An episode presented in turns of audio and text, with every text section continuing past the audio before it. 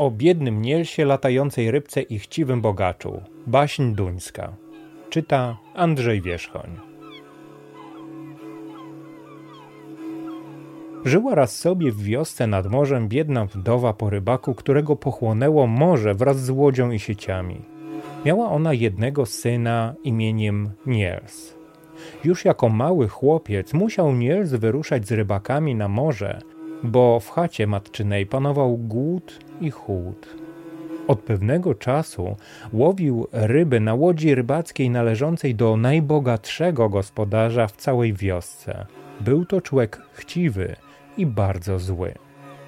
Niels musiał mu oddać trzy części połowu, a zaledwie czwartą część wolno mu było zabrać dla siebie i dla matki.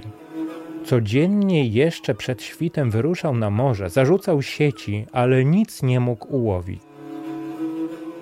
Mijały dni i noce, słońce go paliło we dnie, nocą ziąb chwytał, głód i pragnienie dręczyły, a tu nic i nic.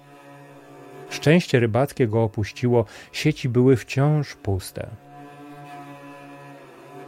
Razu pewnego o południu dopłynął aż do przylądka zachodzącego słońca, daleko wysuniętego w morze. I znów połów mu się nie udał. Zapłakał gorzko nad swoim losem, pomyślał o starej matce, co go czeka głodna w chacie, o chciwym bogaczu, który im nie zechce użyczyć ani miarki mąki, o pustej obórce, skąd dawno już wyprowadził na sprzedaż jedyną krówkę żywicielkę. Łzy Nielsa wpadły do morza i oto z fal wyskoczyła mała latająca rybka, cała ze złota, z błękitną pręgą na grzbiecie. Przeskoczyła rufę łodzi, z powrotem plusnęła w wodę, wychyliła złoty pyszczek i cieniutko pisnęła w ludzkiej mowie. Ach, rybko złota, rybko latająca, poskarżył się Niels. Płaczę, bom biedny. Nie mam czym wyżywić siebie ani mojej matki. Od wielu dni wyruszam na połów i sieci moje wciąż są puste. Przez cały czas nic nie złowiłem.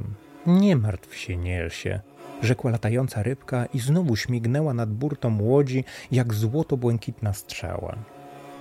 Od dziś zmieni się twój los. Zarzuć raz jeszcze sieć w morze u przylądka zachodzącego słońca i ciągnij je do brzegu. To powiedziawszy, rybka zniknęła w zielonych falach. Zarzucił Niel z sieci i ciągnie do brzegu. Lekko idzie, widać, że znów są puste, pomyślał młody rybak.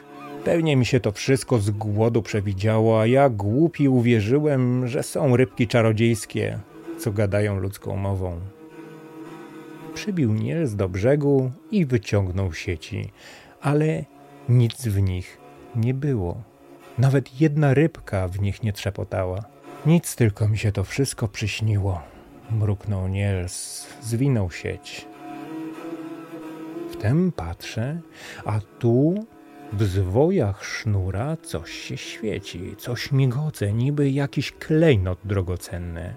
Był to homar, ale nadzwyczajny, calutki, wyrzeźbiony ze złota, wysadzany perłami.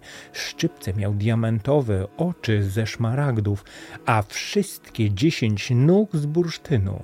Nie chce Niels oczom wierzyć. Dotyka homara, podnosi, ogląda go z bliska, waży w dłoni i nadziwić, nacieszyć się nie może. Toż ja za każdy z tych szmaragdów, bursztynów i diamentów Będę mógł łódź całą kupić i sieci rybackie i żagle. Radował się w myśli i co prędzej popędził do chaty, by podzielić się tą dziwną, cudowną nowiną ze swoją matką. Matko, matko! wołał już u progu. Spójrz, co złowiłem dziś w morzu! Krzyknęła matka z zachwytu i radości. Napatrzeć się nie mogła na ślicznego złotego homara. Głaszcze długie, diamentowe szczypce, podziwia szmaragdowe oczy, wysadzany perłami twardy pancerz, a potem mówi do syna. Miałeś szczęście, mój chłopcze, a szkoda będzie zniszczyć takie piękne cacko, wyrwać te perły, diamenty, szmaragdy, ale synku, musisz zawołać właściciela łodzi i sieci i oddać mu trzy części połowu. Zawołał Niels bogatego gospodarza, który mu tę łódź wypożyczał za trzy części połowu, pokazuje cudownego homara i mówi: mm, Zobacz, dziś złowiłem go w sieci. Zaświeciły się oczy bogaczowi z chciwości, rozcapierzył palce i porwał homara jak swoją własność. Pewnieś go ukradł komu. Mów mi całą prawdę, zawołał groźnie. I Niels zaczął opowiadać, jak dopłynął aż do przylądka zachodzącego słońca, jak do niego z morza wyskoczyła złoto-błękitna rybka, jak przemówiła ludzkim głosem. Uczyniłem według rady latającej rybki i od widzisz, panie, co wpadło w moją sieć, zakończył Niels swoją opowieść. Sieć nie jest twoja, lecz moja, powiedział gospodarz. Nie zapominaj o tym, Nielsie. Ani na chwilę o tym nie zapomniałem, odparł Niels. I właśnie chcę ci zwrócić, panie, trzy części mego połowu wedle umowy. Trzy części? A twój dług, jakiś u mnie zaciągnął, to już nic? Już trzeci tydzień was żywię za darmo. Łódź i sieci mi niszczycie na morzu i jeszcze śmiesz mówić mi o trzeciej części połowu? Panie, rzekła matka, zapłacimy ci wszystko co do grosza z naszej czwartej części. Nic z tego. Dość długo czekałem. Wyczerpała się moja cierpliwość. Zabieram cały twój połów, bo mi się sprawiedliwie należy. Wy byście chcieli mnie pozbawić całej mej części niewdzięcznicy, ale wam się to nie uda. O, nie ze mną taka sprawa. I bogacz zabrał Nielsowi drogocennego homara, a odchodząc krzyknął do niego. Od dziś sam będę wyruszał na połowę, a ty szukaj sobie innej łodzi.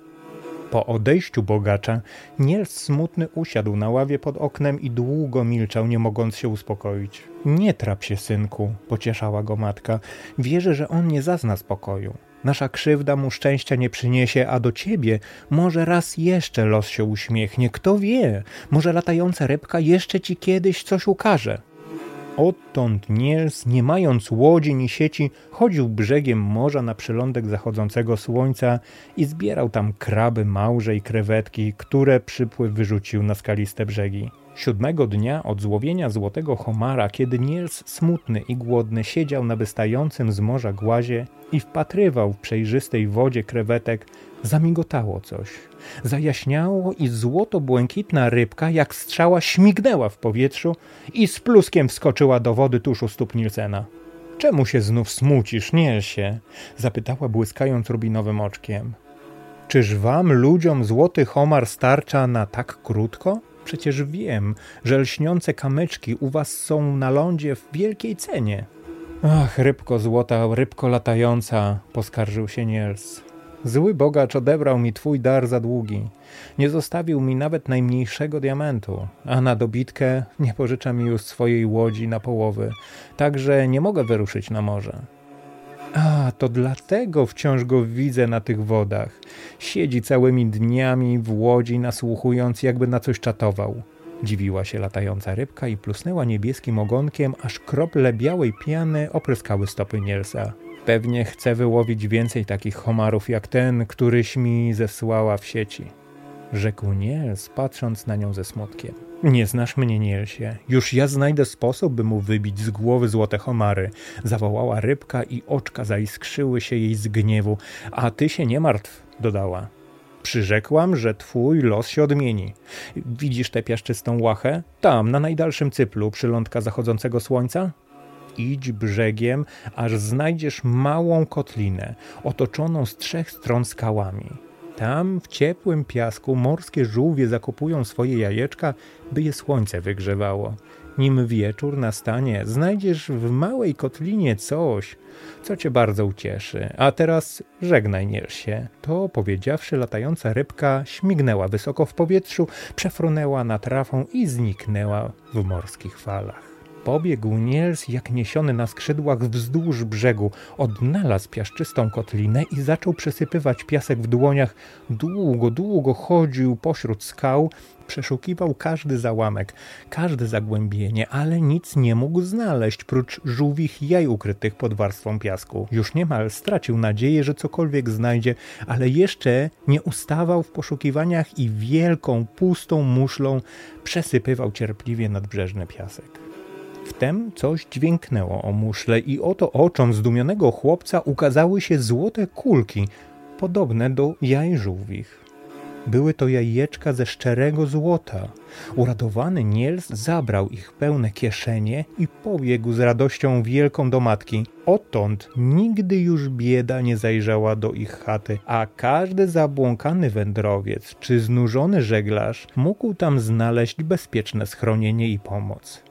Zły bogacz, ten, który pozbawił Nielsa czwartej części złowionego skarbu, taką zapłonął chciwością, że od tej chwili wciąż tylko wypływał na wody przelądka zachodzącego słońca, zapuszczał sieci i na latającą rybkę czatował w nadziei, że mu nowego homara podeśle. Ale rybka nigdy bogaczowi się nie ukazała i nigdy złoty homar nie trafił w sieci chciwca. Aż raz burza strzaskała mu łódź, potargała sieci, a jego samego cisnęła w nadmorskie skały. Ledwie z życiem uszedł z tej strasznej przygody. Odnalazł go tam po dwóch dniach Niels na swym białym stateczku i odwiózł do domu. Odtąd odeszła bogaczowi ochota na homary ze złota i klejnotów, a tamten, który odebrał Nielsowi, też mu szczęścia nie przyniósł, gdy bowiem pewnego razu, siedząc w łodzi, zaczął liczyć na jego grzbiecie perły i diamenty, nagle stała się rzecz niepojęta. Oto homar złoty ożył mu w rękach, plusnął w morze i zniknął w falach.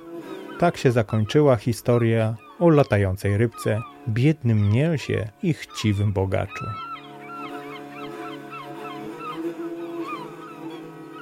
Baśń duńska. Czytał Andrzej Wierzchoń. Baśń dedykuje swojemu synkowi Gabrielowi.